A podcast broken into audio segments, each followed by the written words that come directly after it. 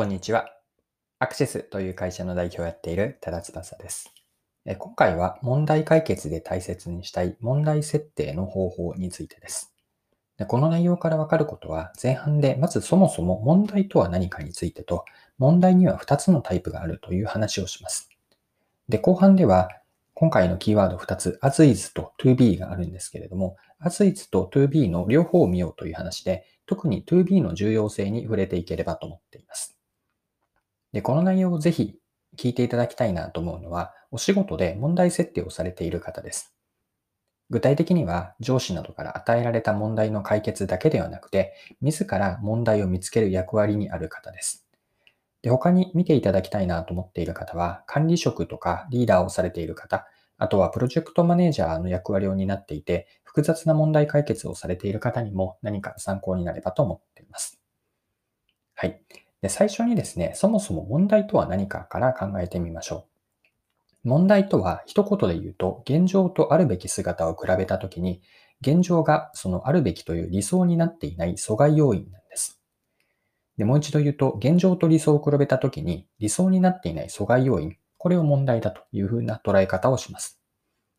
で、ここから言えるのは、裏を返せば、あるべき姿を描いていなかったり、現状を把握できていなければ、問題を正しく捉えることができない。つまり、適切な問題設定ができないんですね。まあ、現状という as is と、あるべきの、あるべき姿の to be、この as is と to be の両方を見出していくこと、これが大事なんです。で、as is というのは目の前の現状のことなので見えやすい、考えやすいんですけれども、to be という理想を描くことが怠りがちになるので、特に as is と to be の中では to be を意識するといいのかなと思っています。はい。では次にですね、問題には2つのタイプがあるという話をしていきます。で問題の2つのタイプを私は次のような呼び方をしています。1つが問題明確型。もう1つが理想提示型です。で前者の問題明確型とは、誰が見ても問題だとわかることなんです。まだから解決すべきことも明確なんですね。で一方の理想提示型、これは何でしょうか？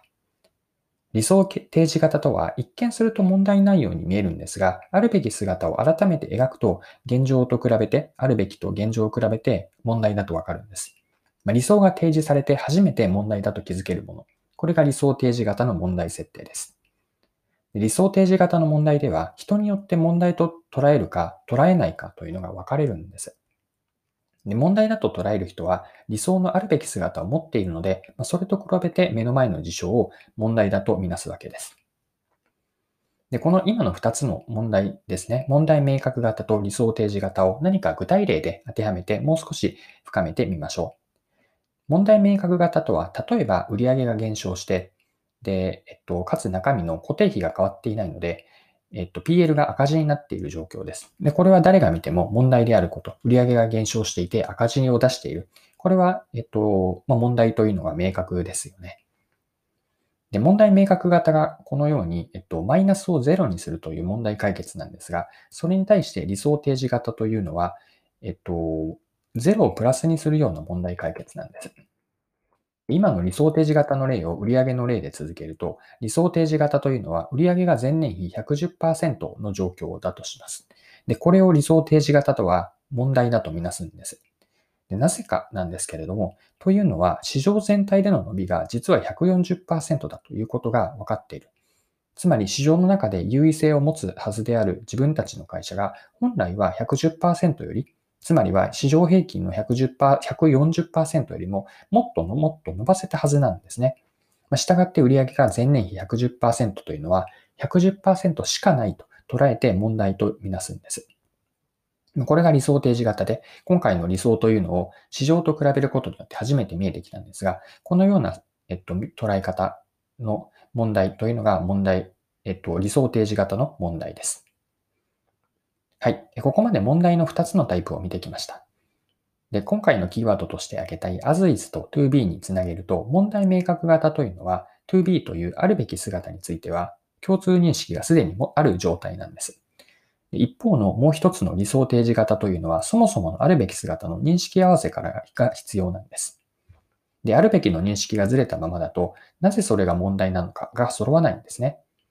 先ほどの例に当てはめると、前年、売上前年比の110%とあったんですが、110%を問題だと捉える人と、問題だと思わない人が混在するんです。まあ、そんな状況で議論や意思決定をすることになってしまうので、まあ、これ自体が後々に問題として顕在化してくるでしょう。はい。でここまでは問題設定を as is という現状と to be あるべき姿について見てきました。で最後にですね、一つだけ着想を広げて話ができればと思っています。それは to be の捉え方なんですが、to be というのはビジョンとも言えるんですね。で、ビジョンとは何かなんですけれども、一言、これは私の表現、こういうふうにビジョンを捉えているという言い方なんですけれども、ビジョンとは心から実現したいと思う未来の一枚の未来像なんです。もう一度言うと、ビジョンとは心から実現したいと思う一枚の未来像です。目指したい世界観がビジョンなんです。で、ビジョンを描いて未来像であるビジョンから現在に戻していって、そして現状を見るんですが、この時に解像度高くビジョンを描いていって、そして、えっと、それと対比して把握ができると。つまり、as is という現状と to be のギャップ、これを見ることによって問題設定を適切に作れるんです。で適切な問題設定があるからこそ正しい問題解決方法につなげられて、ここで重要なことを最後に言っておくと、えっと、to be を描くこと、まず is と to be を描いて、つまりはビジョンを描くことによって、初めて現状を問題だとみなせる、この理想提示型を解いていくというのが、より高い成果を出すことにつながると私は思っているので、こう問題を、ただ与えられた問題を解決するだけではだけではなくて、問題設定をするときに、この as is と to be の両方を描いて、特に to be を解像度高く、時にはこうビジョンのようなこうものを描いて、問題設定に立ち返っておくと、えっと、問題解決につなげられていきます。はい。今回も貴重なお時間を使って最後までお付き合いいただきありがとうございました。最後に簡単に内容をまとめておきましょう。で問題とは何かから今回は立ち返ったんですが、問題とは現状とあるべき姿、まあ、理想ですね。これは比べて現状が理想になっていない阻害要因です。で、あるべき姿を描いていなかったりとか、現状を把握で把握できていなければ問題を正しく捉えることができなくて、これは何を言っているかというと、現状という as is とあるべき姿の to be の両方を見出すことが大事です。で、ここから話を展開していって、問題には2つのタイプがあるという、問題明確型と理想提示型というのをご紹介しました。で後者の理想提示型とは、あるべき理想、つまり to be ですね。to be をを描いて初めて問題だとわかるので、このように、えっと、2B を、まあ、ビジョンともつなげたんですが、あるべき姿という理想を描いて問題設定をしていく方法、これは覚えておいて損はないかと思います。はい。この配信では、今回のようなテーマもあるんですが、ビジネスセンスを磨くというコンセプトで、これからも配信をしていければと思っています。